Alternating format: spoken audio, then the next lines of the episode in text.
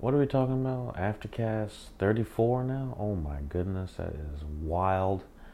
I looked back at the uh, archives and library and saw that around mid 2020 we were in the single digits of the aftercast so i'm just like having flashbacks of all of it seems um i'm i'm glad we do it uh, honestly mostly because it kind of captures time in a bottle just the last couple months, my feelings, a little bit of worldly news, that kind of thing.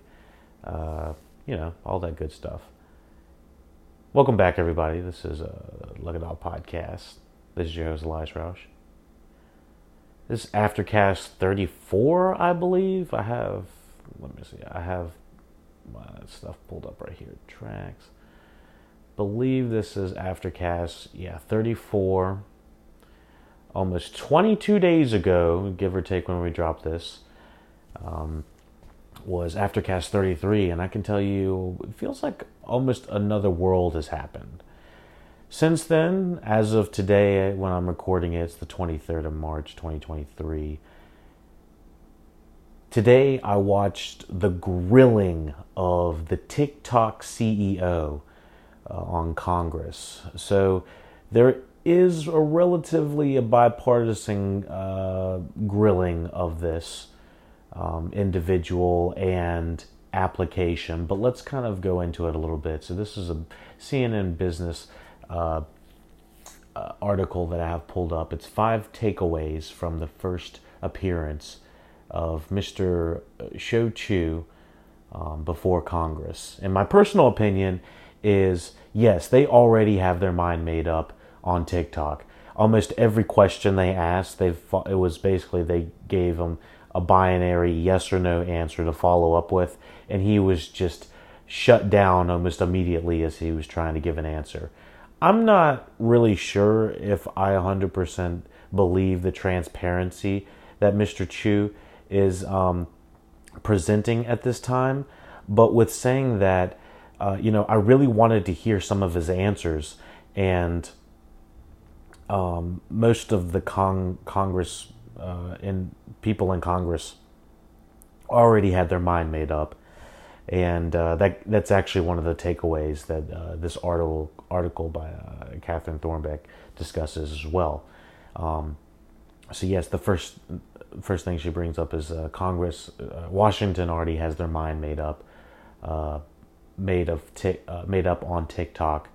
You know they they don't like the application. They don't like how china is they believe that china has direct access to us information through the ByteDance parent company which tiktok is owned by.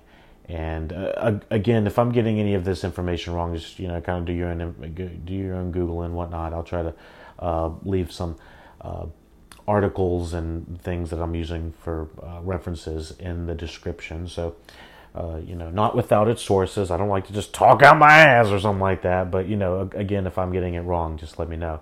But, anyways, uh, you know, the, the crazy thing about TikTok is just about one in three individuals, over one in three individuals, um, so like one in two and a half or something like that, individuals in the US have TikTok or and or are active on um, the app in some sort of way. I'm not really sure if that means they're active on it daily, if it's that's weekly, or just hop on there once a month, or click on it by accident. I don't I don't know.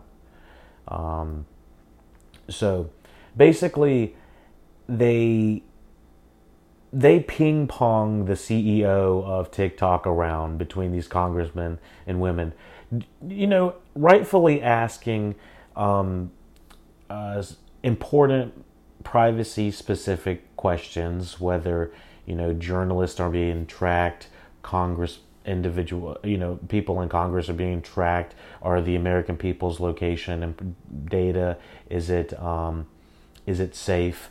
And so basically what it sounds like is the data that they do have he the TikTok CEO Mr. Chew says it's no different than anything else that another uh, tech company might have, such as probably Google and or Amazon or Facebook or some sort of American tech company, which I certainly believe. And I, I do kind of believe that they already have too much information, but and it's not transparent at all. I was thinking about it the other day of how long uh, Facebook has been open and around. Just the the iOS of sorry, not the iOS, the OS, the operating system of, or sorry, the user interface is what I'm thinking of. The user interface of Facebook is so god awful, and the being able to change the settings and privacy feels nearly impossible for someone as uh, tech savvy as myself. Like I'm constantly working in tech and working with tech and on you know Facebook type applications and every, you know, I'm on software and stuff like that. I don't code or anything, but I should know just about how to do all of my work all of my information and and cover and uh, decide the type of information that I want to sell, uh, that I want to sell, that, that I want to show, not sell, that I want to show, and maybe sell eventually, but I don't know. Um, but I do feel like it, the privacy standards on all these tech companies are entirely uh, they've they've gotten slightly better, but it has been a slow, slow creeping to getting better. Um, I'm not I'm not like super anti-tech. Like I feel like tech is such a big part of our lives. It's a big part of communication, but obviously data privacy is up there just as much too. And of course, this is kind of a security check on uh, the tech sector. I, I, I always I, have been stressing this a lot um just randomly about how things are are checkups on the individual systems uh, such as the the healthcare system in 2020. There was a you know in 20 2001 that was kind of a security checkup, uh, like in showing the flaws of what happened there. So uh, this could be uh, just finally us uh, realizing that there needs to be a checkup on the security of all social media. I know that they've been trying to push for banning TikTok for a long time. I'm not exactly sure banning this is really uh, going to solve everything, but I do th- do think there needs to be very transparent measures of what is the information, everything's being that's being taken, where is it going, where's it being held, and you know what, you know how long. It, it, we need to know this kind of information, just like files.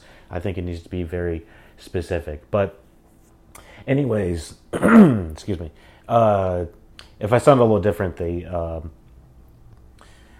I have a wireless mic that I'm trying to set up using my cell phone, so it might have a little bit of a different tone or sound. I apologize if you're picking up more echo than not. So yeah, the second point is that the TikTok CEO stresses its practices are no different than other uh, U.S. tech giants and stuff like that. Um, uh, continuing on, third point, TikTok's impact on children, uh, a key point of focus. I did notice it felt like every Congress, uh, individual congressman, woman, whatever, I, I, I, don't really know what the universal term's called, congressman, I guess. Um,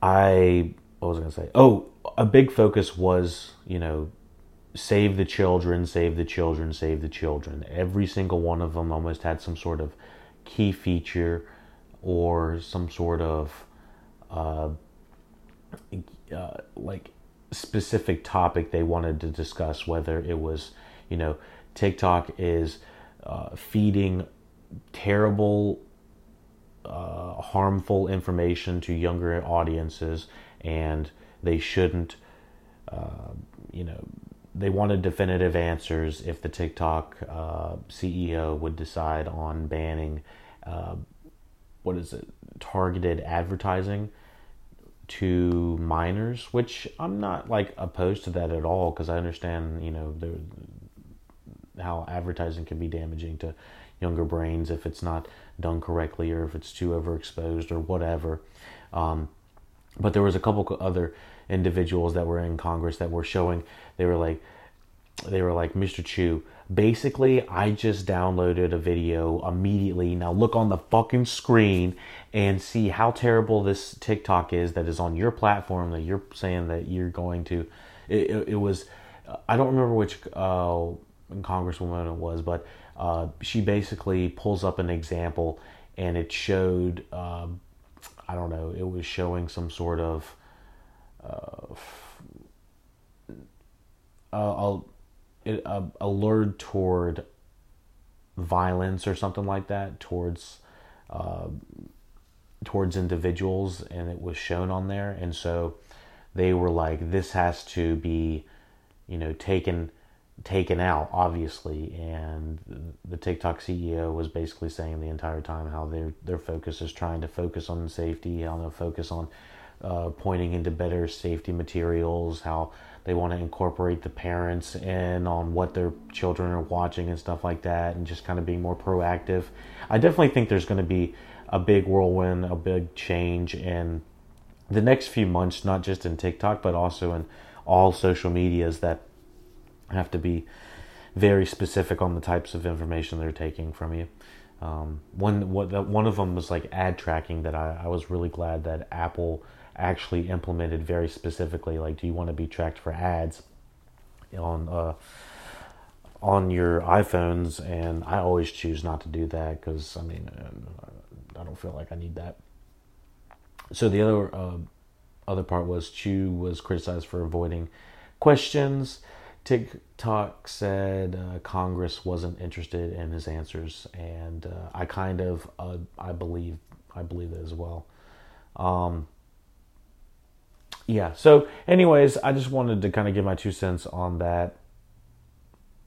The the actual hearing it was super slanted. It, they, they didn't want to hear any answers he had to say, and the answers he did have to say were not a hundred percent uh, in the favor of TikTok. Let's just say because they were asking like, where's the U.S. data being s- stored, um, and they were saying, well, currently it's at our facility that's probably not being accessed by the Chinese government, and he's checked personally. He said. Um, and I will say it was a fucking grilling. Like the, they were like not playing around. They were just like, you know, you were under oath. You were going to um, tell us the truth, and you're gonna, your your ass gonna be split here in a second if you don't tell us everything. You know, where's the data?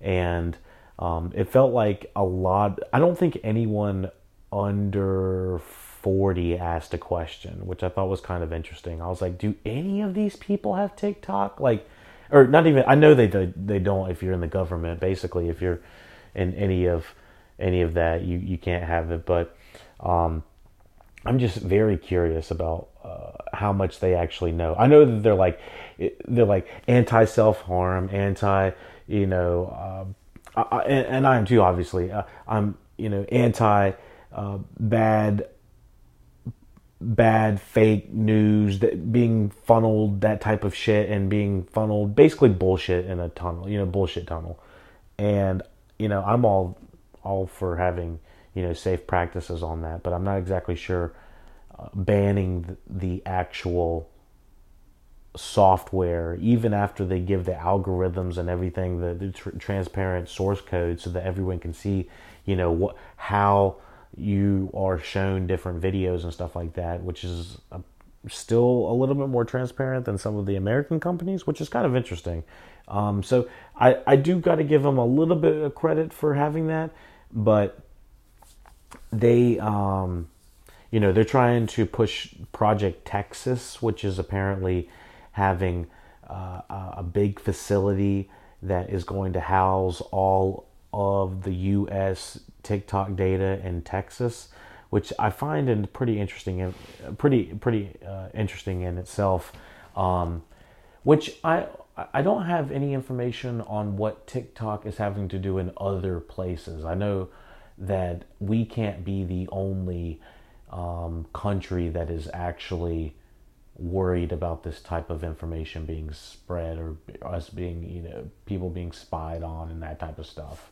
Um, I'm, I'm very curious what other countries are are going to move on and if they have a quote quote unquote a project Texas in their mind.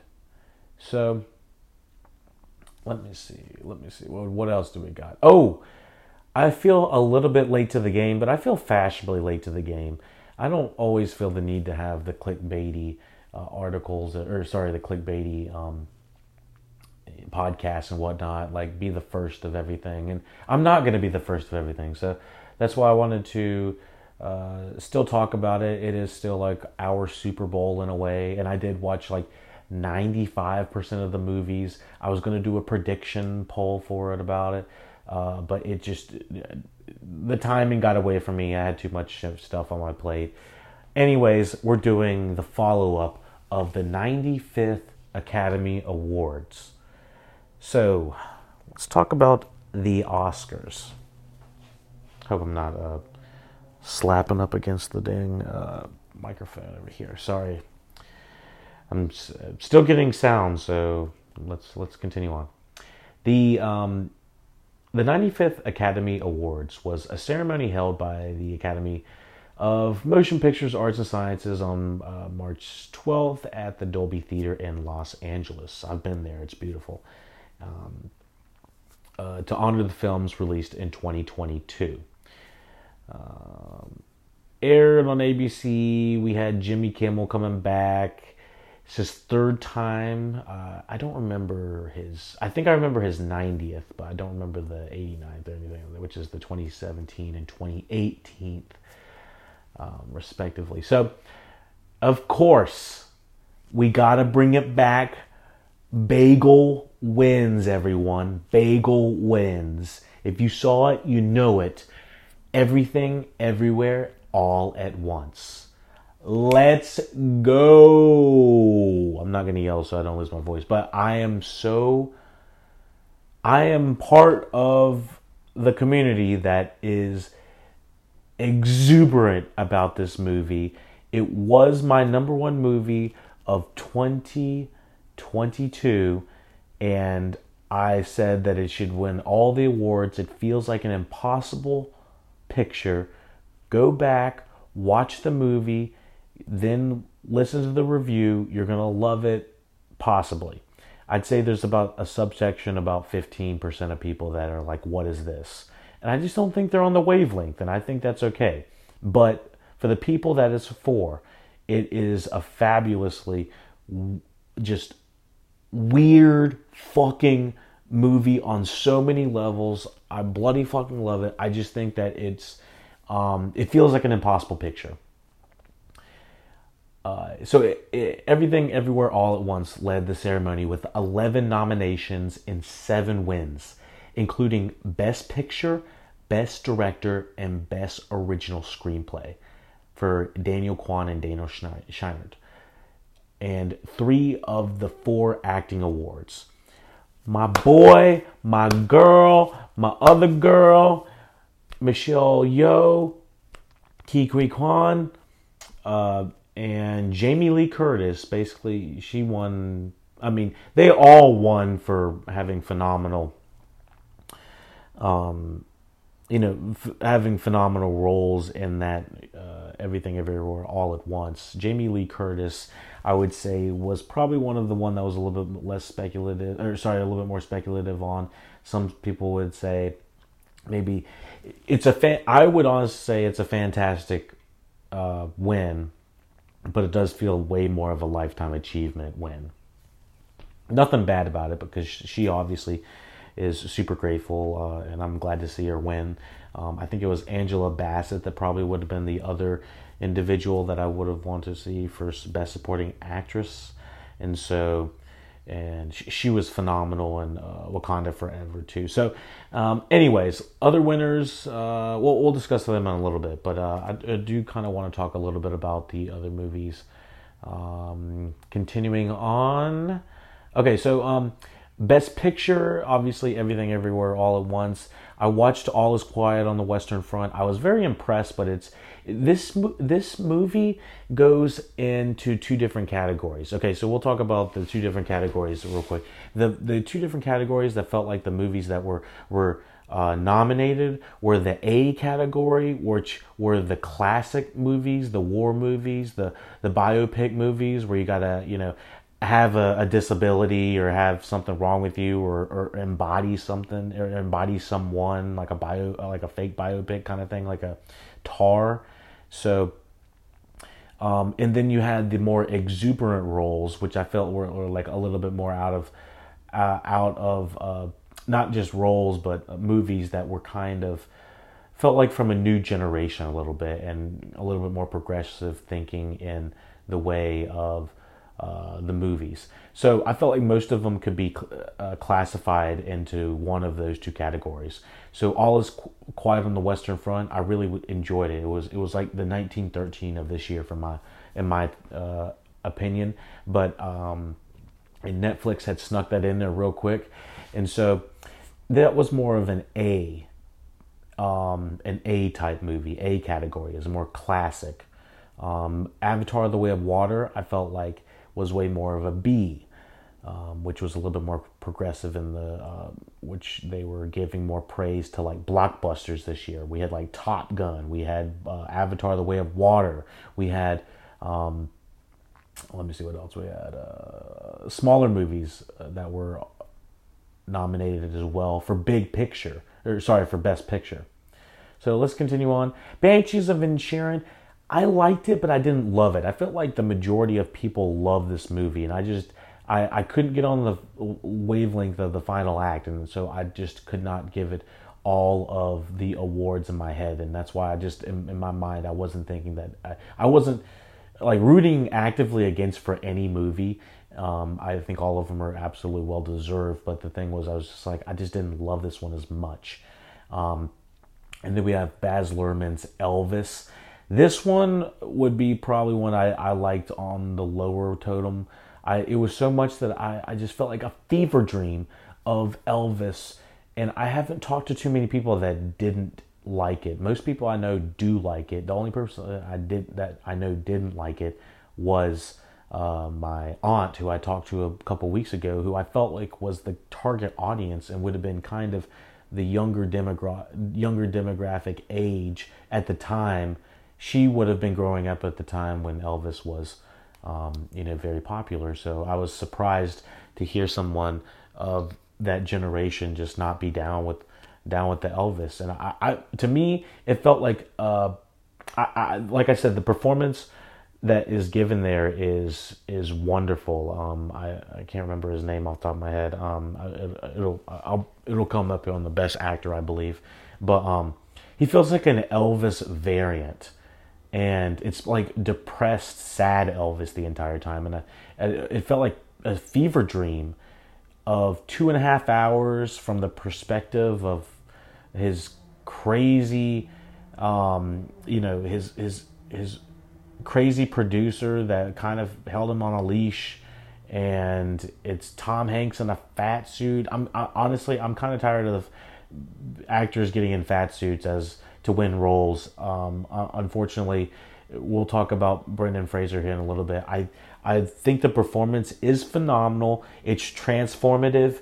We have the Penguin uh, Colin Farrell and all that, uh, Tom Hanks in this. I'm just, I feel not that it's insensitive. I just don't, I don't think it's necessary. If you're gonna do it, go full Chris. Uh, sorry, full.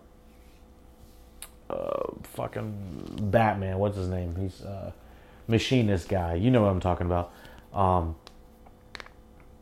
I can't think off the top of my head. But anyways, um, yeah, I just think fat suits as a whole, uh, just I'm kind of done with them. I don't think that it's way more in the effects department. Although I, we'll talk about it here in a little bit.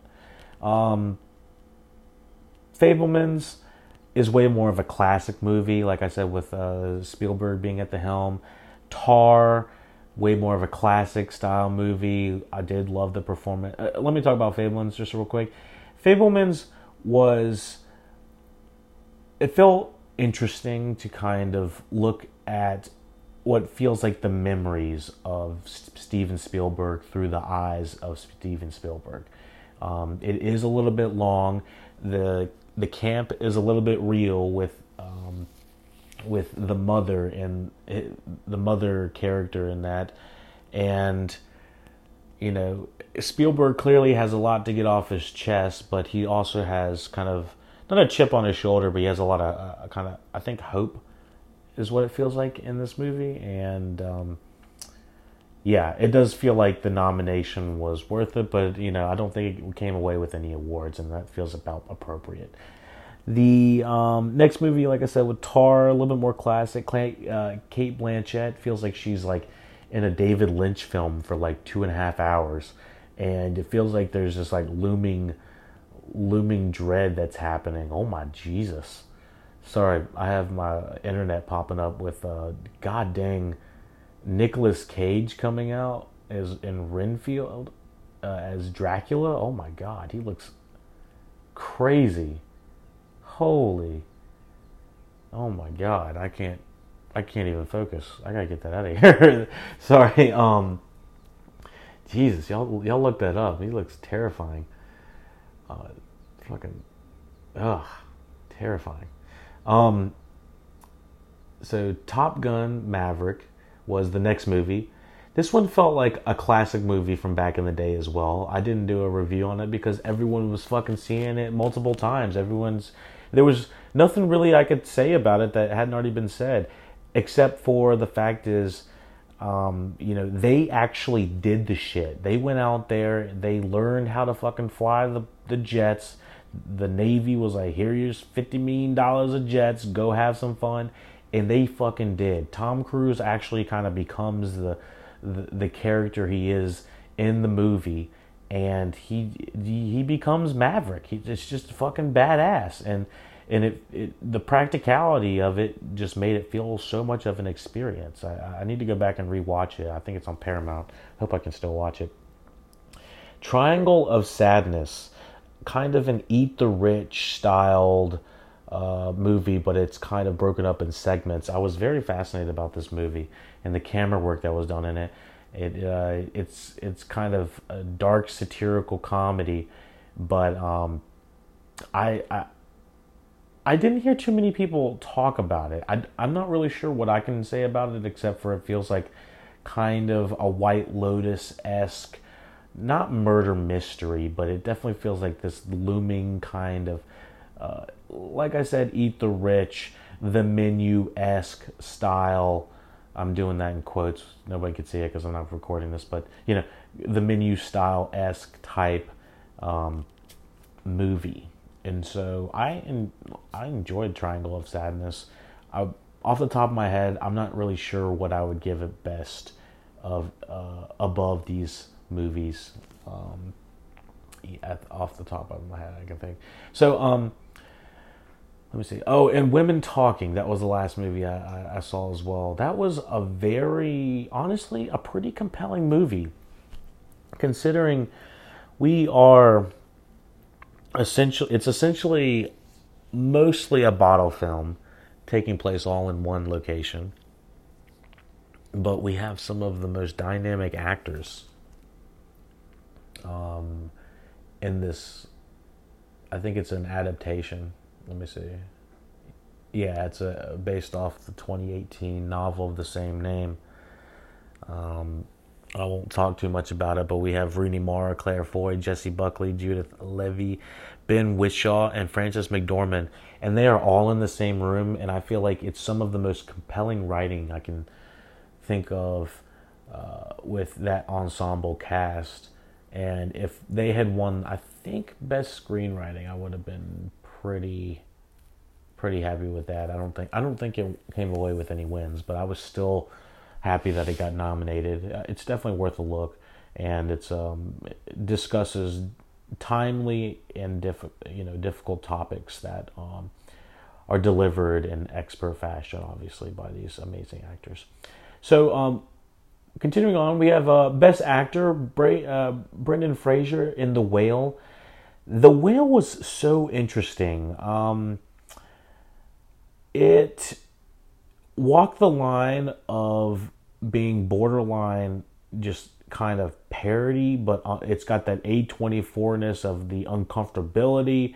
Is it's slightly like, is this problematic a little bit?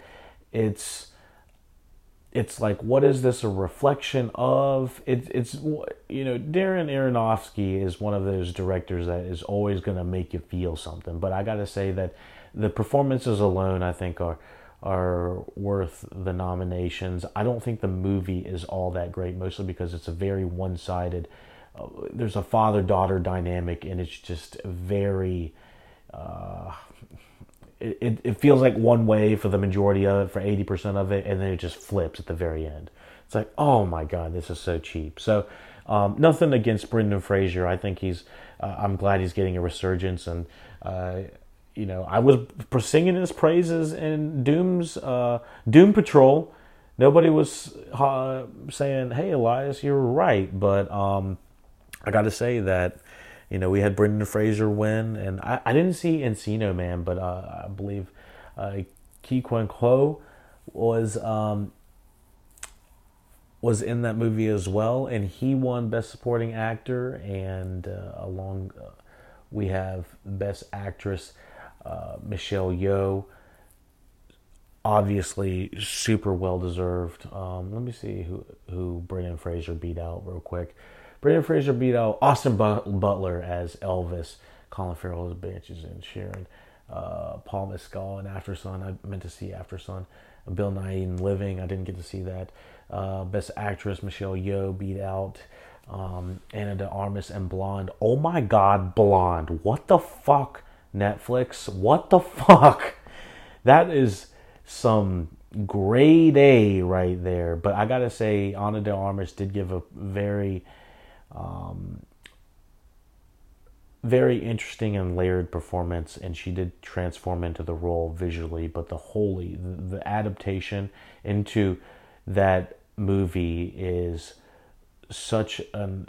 It just feels like you're watching Marilyn Monroe be abused mentally, physically, all the all the ways that you would really not want to see it and exploit it in every way that you just like come on and and and the way to do it is have Ana de Armas recreate the whole thing. It's like oh this is we got one of these things going on. So uh, yeah, I was uh, I was not crazy about her. Uh, just the character of Norma Jean and you know blonde Ana de Armas.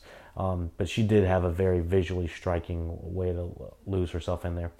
Glad Michelle won.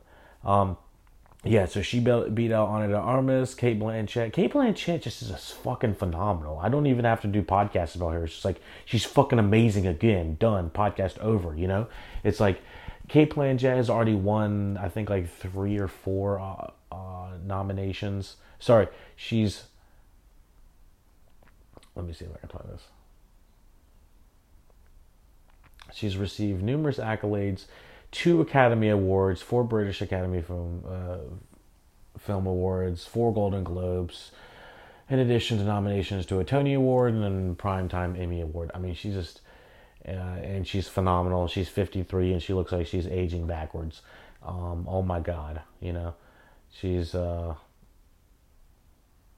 she's definitely a goddess walking.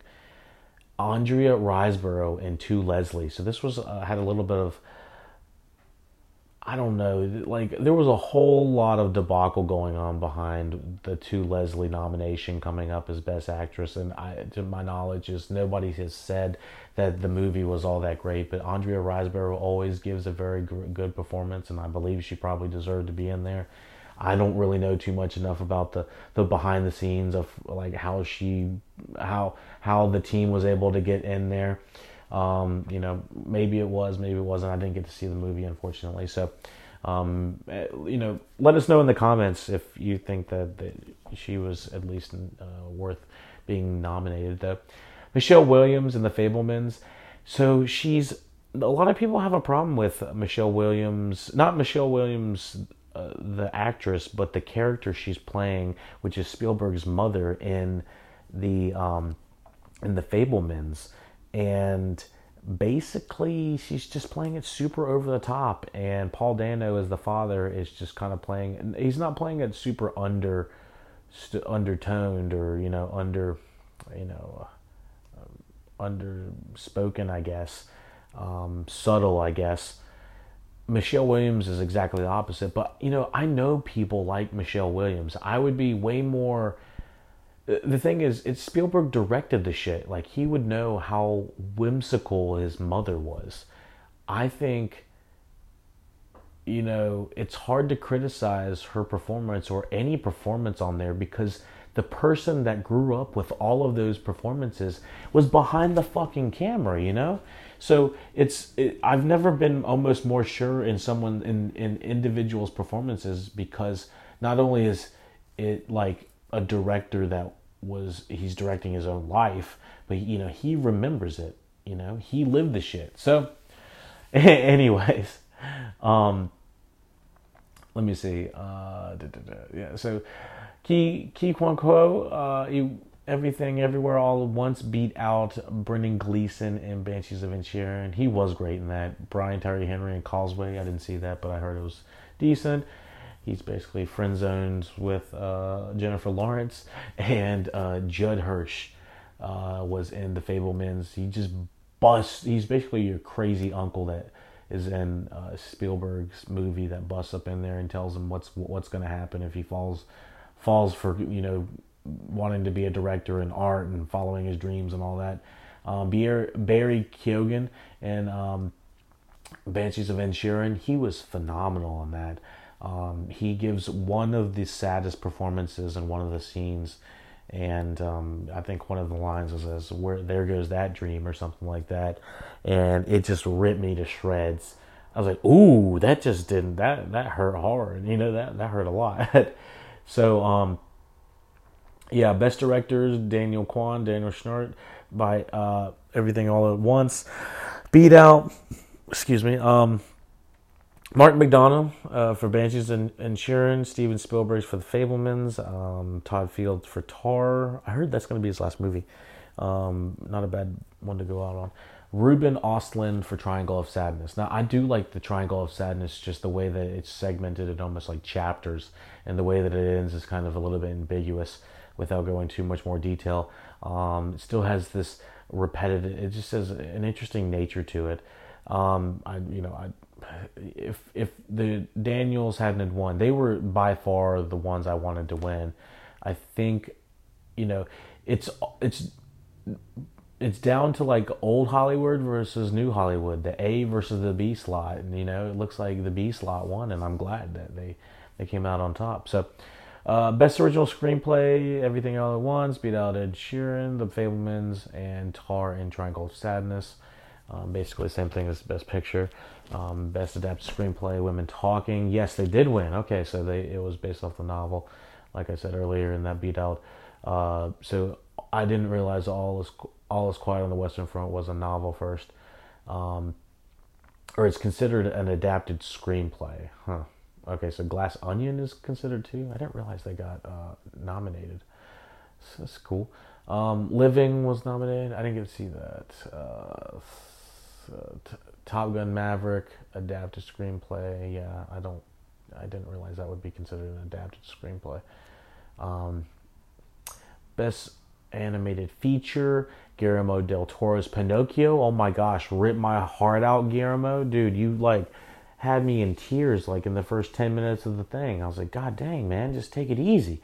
I was like, this is going really hard for the stop motion and how much detail. I, I was very impressed by the the uh, creative talent that went into it. So I was like, uh, this is, uh, you know, nothing to turn your nose up at. But all these other um, movies, I loved Marcel the Shell with Shoes On. I didn't get to do a podcast on it, but I mean, it was cute. It was so cute. Uh, a small quibble at the end about, you know, there was one character, but um, uh, I just thought that it was a very cute ass movie. Uh, Puss in Boots. I've heard so many people talking about Puss in Boots. I, I don't. Uh, the thing is, Puss in Boots: The Last Wish. It's it's after the Shreks, and then it's it feels like the Marvel problem where um, it's like, do I have to go back and watch the first couple movies to watch the end game? It's like, or do I just jump in and watch the Puss in Boots: The Last Wish and just hope it feel? I'm I'm sure it would work just as fine, but I'm kind of a completist, so uh, I don't know. Maybe I'll watch them backwards. Puss in Boots: Last Wish was uh, beat as well. The Sea Beast was beat. I enjoyed the hell out of the Sea Beast. I love the scale and the colors and the richness and the and the um, just the overarching um, story was very cute of the Sea Beast. I thought it was beautiful. It's on Netflix. Um, if that had one too, that's two for Netflix on there. That's pretty impressive. And then Turning Red was the other. That was on my top ten one of the cutest movies of 2022. Um, you know, we're basically following a coming of age movie and it's just so vibrant and it's I think it's a Pixar film too and it's just yeah Disney Pixar. It's it's it's a lot of fun. It's got great music a lot of fun for the family. I would recommend it highly Turning Red on uh, Disney Plus not an ad um, best international film I didn't watch any of these so I'm sorry I didn't I'm not even gonna have to go it, it, all oh I did All is Quiet on the Western Front so yeah I, that obviously won um, but I didn't uh, watch any other ones. Argentina, Close, EO, The Quiet Girl. Uh, documentary features. I definitely didn't watch any of these. I just didn't. Ha- I didn't put them in front of mine. I'm sorry. Um, Navalny won that. Oh God. I hope that doesn't ruin my audio. Um, sorry if it does. Uh, I'll talk louder. Um, best documentary shoot uh, subject: The Elephant Whispers. Oh, that's why Netflix keeps telling me to watch that. I didn't realize that was a documentary short. Um, maybe I'm gonna check that out. Best live action short film: Irish Goodbye. Oh, I'm I'm I'm pretty. Uh, I know about all that. Um, best animated short film: The Boy, the Mole, the Fox, the Horse. I didn't see any of the other ones. The best original score: All Quiet on the Western Front. Beat out Babylon. I really enjoyed the hell out of Babylon. I gotta say, Babylon was an unexpected. Um, it was an unexpected gem that came at the end of the year, and I I watched it with my buddy Hatham, and we just like, holy shit, this is fucking wild, man! And it just cranked up the craziness, uh, one crazy night kind of thing. If, it wasn't one crazy night, but it, it, it kind of felt like it flowed that way. Just it just kind of kept on ratcheting up in the music, and I was like, dude, this music action, the music sequence is amazing. And so, yeah, so I, All is Quiet on Western Front beat the music of the Babylon, Banshees of Inisherin. I don't remember too much on there. Everything Everywhere All at Once got from music as well too. But it did have a good score. Now I think about it, The Fabelmans was good, but it felt classic John Williams. And then Best Original Song. Oh, and they performed it live. I remember watching this. They performed it live for the Oscars. The Naatu Naatu Triple R, oh my gosh. Let me tell you, let me tell you, let me tell you. If you have not watched Triple R, I don't know who's out there like, I don't want to watch it. It's a three hour movie. Oh my God, it's too much. Basically, it's two one and a half hour movies, and you're going to watch, watch every single second of it as soon as you start that first 10 minutes. It is rich with color, it's rich with story, it's it, it, it's over the top in all the best ways. It's got family, it's got revenge, it's got betrayal, it's got romance, it's got Naatu not to. I mean, what else do you need? Like, it, has got every. It, it, it, literally is like a over the top. Uh, Telugu is is the television uh, Bollywood for India. So it's it, let's just say to boil it all down, it is a very uh, a very exciting movie from many ways, and you need to definitely check it out. I'm sorry I haven't done a a podcast on it yet. It's a big feature to cover, and I want to make sure I get do it right. But this is the best I can do right now. Is just definitely go check it out. This might be one of our longest uh, aftercasts. Best sound. Top Gun. Definitely well deserved. It felt like you were there. Any technical awards felt like they should have gone to Top Gun uh, and or what was it? Uh, Avatar: The Way of the Water, just to, to create an entire world like that for like ten years. So best sound went to Top Gun. Uh, it beat out All Is Quiet on the Western Front. Avatar: Way of the Water, Way of Water. Um, the Batman. I didn't realize the Batman got nominated for Best Sound. I guess it did. Um, and Elvis. Uh, All is Quiet on the Western Front won for Best pro- Production Design, beat out the Avatar Way of Water. Uh, Babylon, I love the production set of uh, Babylon, and Avatar feels so much more uh, special effects driven. I don't know how that's even working there. Um, It beat out Elvis and his a thousand different outfits he had to wear. Um, Fabelmans, yeah. Best cinematography, cinematography, cinematography. Went to All Is Quiet on the Western Front, and it beat out Bardo, Elvis, Empire Light, and Tar. Best makeup and hairstyling went to The Whale, and I think that's probably true, but uh, it still was like, what is going on here? Is you know having him get in a fat suit, gorge himself, and you're telling me this is not offensive? It's like, oh. Maybe not offensive, but it's just like, sick. It's like, come on now. Oh my gosh. Um, and that beat out All Is Quiet on the Western Front, The Batman, Black Panther, Elvis. Costume design went to Black Panther. I'm glad that Black Panther won something. It was nominated in so many different things, but I didn't really think it was going to win in anything except maybe this one. So, um, let me see. Black Panther beat out everyone in costume design, uh, beat out Babylon, Elvis, everything, everywhere, all at once. Best costume design went to was not everything all at once was nominated for best costume design. Now that's one I'm like, all right, was that, that, They're just giving them all of them, I guess. At that point, I didn't think that. They, I mean, it was a great costume design. Don't get me wrong, but uh, to nominate it, I don't know. Best film editing uh, went to Everything All, all at Once. That definitely, it, it, like I said, it's one of those movies that looks impossible to edit, and the time span it did, it, it's it's phenomenal. It was done by like a crew of like five people. The Banshees of Inisherin was beat as well in film editing. I didn't know if any of the editing in Banshees was just like that notable. Elvis, the editing in Elvis was like transgressive, almost aggressive. Like it was just too much. Felt like it was beating me over the head with the shit. I was like, this is this is way too much.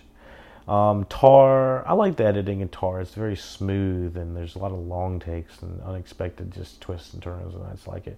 Top Gun, again, that kind of goes up there with everything all at once. If it won Best Film Editing, I wouldn't have been surprised because it was felt just impossible how it was made. Just they, uh, you know, uh, I think what they did is they went up there with the cameras. They didn't know what the fuck they were shooting, uh, but they had to do it several times, and they had all of the cameras just running each time. And every time they came back down, they'd watch it and do it again. Fascinating um, behind the scenes, I believe. Best visual effects: Avatar: The Way of Water. Obviously, that I mean, it just had to go to that. It's it, they created a, a, world, and it took over ten years. Almost all of the children in there have already grown up, um, and it beat out All Is Quiet on the Western Front, The Batman, Black Panther, Wakanda Forever, and Top Gun Maverick. So, and honestly, most of Top Gun Maverick's practical effects. So that is the 95th Oscars roundup. I hope that was interesting for everyone to kind of get a grip on where it all went. I'd say my two cents on what I what I did watch for the Oscars. I thought was fun. Um, it felt like very slapless. um, you know, everyone's kind of tired of talking about the Will Smith stuff, so it felt very clean, except for the times that Jimmy Kimmel was bringing it up. Um, but you know, that's about it.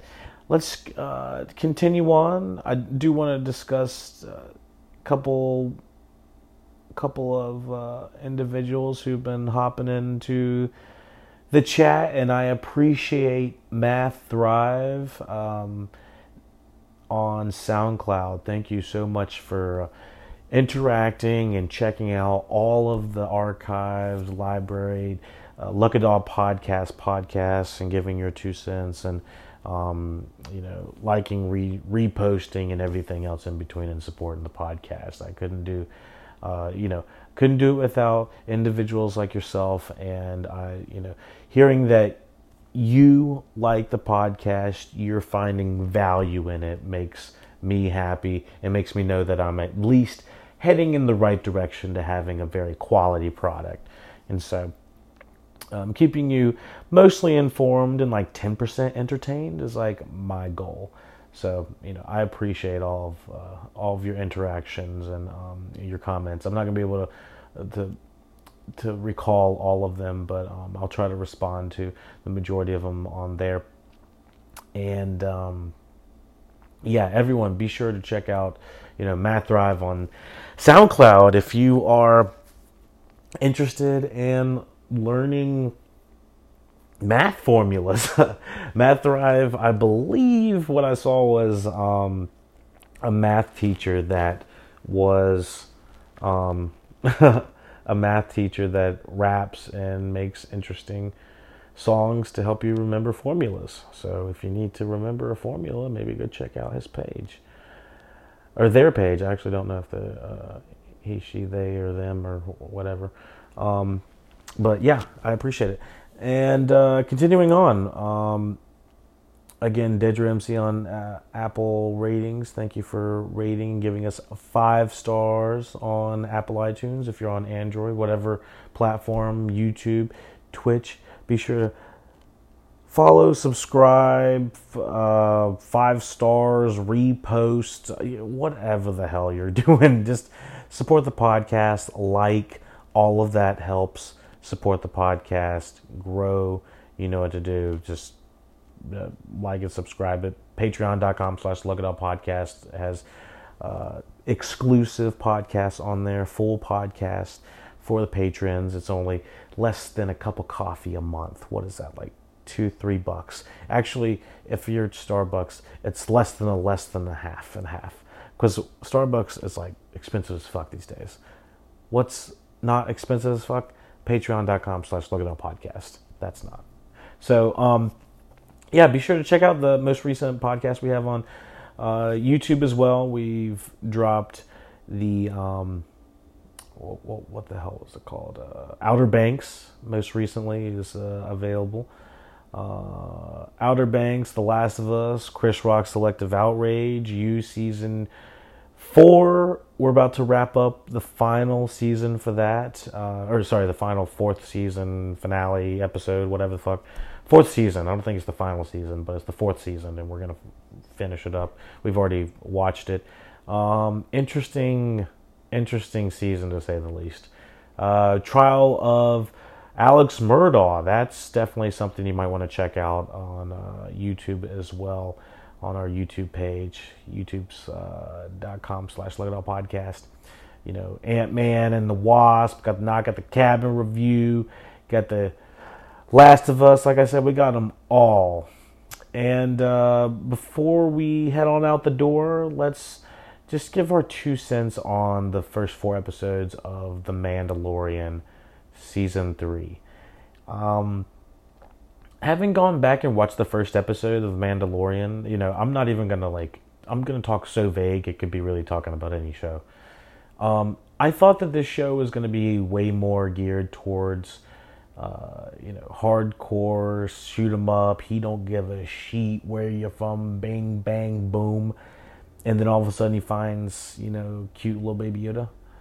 But I'm not necessarily, you know, against what they're doing, but it is very much uh, feels like uh, flight of the week, fun of the week, episode of the week, and feeling like it all is leading up to something might be putting a lot of eggs in one basket, and I don't 100% think that is of top of mind right now. I mean, Favreau has Favreau, one of the uh, writers, has already discussed about wanting to write this show for a very long time, and it's like honestly, I would watch it for a very long time, but my expectations are going further and further down, and I'm not seeing nearly as much uh, uh, engagement with the third season. And I'm not sure if it's because of the fact that they are gearing way towards like families, and there's nothing wrong with gearing towards families. Families spend a lot of money. Families have a lot of people in them. Families, you know, go to Disney World. Um, but I am feeling like they are they're not quite hitting the mark with the critics that need to be liking the show. So we're kind of having slightly diminishing returns with with each um, season, but not to a degree that it feels like we're falling off yet. I don't. I'm not seeing like red flags, but I am seeing like um, you know, the I could easily see like in three more seasons that we are going to get some seriously just rough episodes because I don't know if it's sustainable, you know? Having something interesting to go that long, I don't know if it's interesting at all. Um, I kind of like a little bit more focus in my stories, and it's been a long time since I've watched like an episodic episode of the week, um, every week type show. Normally, if we're watching week to week to week, me personally, um, then it's a story that's all contained. We're going to see what's going to happen next week. It's going to follow what's going to happen next week. And, you know, for the most part, Mandalorian is, but it's just like way more, it feels like almost chapters in a way. And not, not that that's a bad thing or anything, but it's just chapters of like a very basic story that um, I feel like we've seen these individual stories within Star Wars before. You know, man walks into a town. You know, man man has to uh, man with no name has to save save the town or save the bar or save the gymnasium. I don't know, but you know what I'm saying. I the the tropes in the Mandalorian are becoming a little bit more apparent, and I'm just starting to become a little bit less engaged with it. Like I'm I'm not like, "Oh my gosh, I can't wait to watch it," you know, tonight. I'm just like, "All right, well, Mandalorian fresh episode, let's watch it." You know, it's not, doesn't feel like have to watch, need to watch, event watch. And I do feel like it's a little bit because Obi-Wan dropped the ball a little bit on their stuff. I was just like, eh, you know, this is it could be better kind of thing. And so I, um, yeah, I just I, off the top of my head, I can't really put a pin in it, but you know, uh, you know what I'm saying. It's not quite what I was expecting, but um, the thing is, there can be some amazing episodes in The Mandalorian, and it always draws me back. But then we'll have just kind of like some quote unquote kitty episodes where we're not doing shit, fucking around, gotta go do a fetch quest mission. It feels a lot like playing the missions in games that are not even downloadable content, but it's just like little missions where people are like run up to you and just randomly need help, and it's like, all right, I go do this, and this, it just takes you off course for forty fucking minutes, and then finally you're back on course. You know, I don't know. I, I, I know that there has been some really good episodes in this season, and there's been some uh, questionable episodes in this season. I think episode three, a lot of people were like, "What is going on here?" So, yeah, um, yeah, Mandalorian still a visual spectacle, and everyone talks about it. the The main reason I like watching it is because I have like four podcasts every week that are ready to tell me what the fuck I just watched, because a lot of the time I kind of don't exactly know where I am. The the world is very expansive. I'm not sure how the average viewer knows where we are in the timeline. I mean, I feel like I have uh, it's one of those Westworld things where it's like um, I have to like start taking notes and like asking people and look at the timeline and check my watch and then do the do the formula to figure out where the fuck we are in the timeline on this goddamn show and it's getting to the point where it's just so so lengthy and stuff like that. It's like I, I, I question and I wonder how the average consumer is consuming it. Like, do they know where we are in the timeline, or were they just watching it, enjoying it for the fuck of it?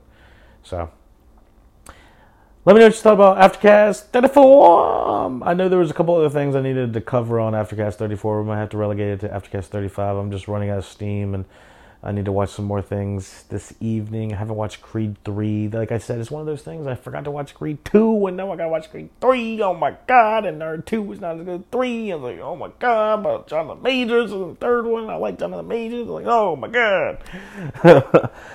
um, but, uh, yeah, let me see. The two guys that are behind the CEO and the TikTok uh, interview, if you look, right over his shoulders, they look like the fucking fixers. They look like they don't take sheet. Um, like if you just look at the photo, the photos of them, one looks like a Turkish ambassador or something like that, One of them looks like a really pissed off like white stepdad that has to take his daughter to practice and he's just like oh fuck. And and then there's another guy further back there. He looks like his name would be like Paulie or Tony from like New Jersey. And uh, yeah I, I, don't know. It's kind of funny just look, like, looking at the people behind uh, testimony and stuff like that. Anyways um, check out luckydogpodcast.com for all the social media links. Be sure to like subscribe share. You know what to do. Follow God dang, why can't they just say just, just support the podcast? You know what to do.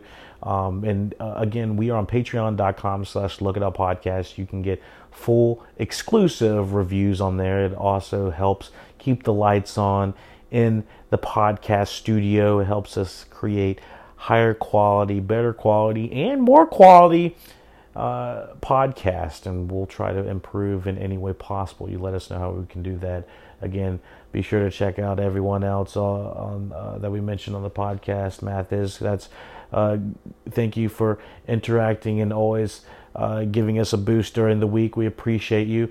Everyone else, uh, Stace XOXO um, on Twitch. I appreciate you uh, hopping on the Twitch chat and hanging out with me a few times on there. There is a great Twitch community on uh, the Double Toasted that has flooded over a little bit to the LuckyDog podcast viewership, and I appreciate every single one of you and the new ones that are still finding us too. Uh, no matter how you're finding us, um, you know, just uh, give us a little tap, little thumbs up, little, little subscribe, little uh, little nudge. Let us know we're doing all right. And uh, oh my God, what the shit is that? Someone has made some fucked up rubber ear iPhone holder. That is the most fucked up shit I've seen in a minute. Oh my god, I gotta get out of here. I'm I'm I've officially decided I gotta turn off Facebook while I'm casting. I can't I can't auto scroll this shit in. Oh yeah, I wanted to uh, watch Swarm on Amazon Prime, the new Childish Gambino. That's what I'm gonna watch here now. So hopefully we'll get a little podcast out about that here soon too. All right, everyone, you know what to do Take a D. Take a D. Oh yeah, Ahmed Best on the uh, Mandalorian. Ah, dude, dude coming back. Dude coming back like he never lived. Dude, dude coming back like he never lived. Hey, look at that podcast. Never lived. Hey, hey, hey, hey.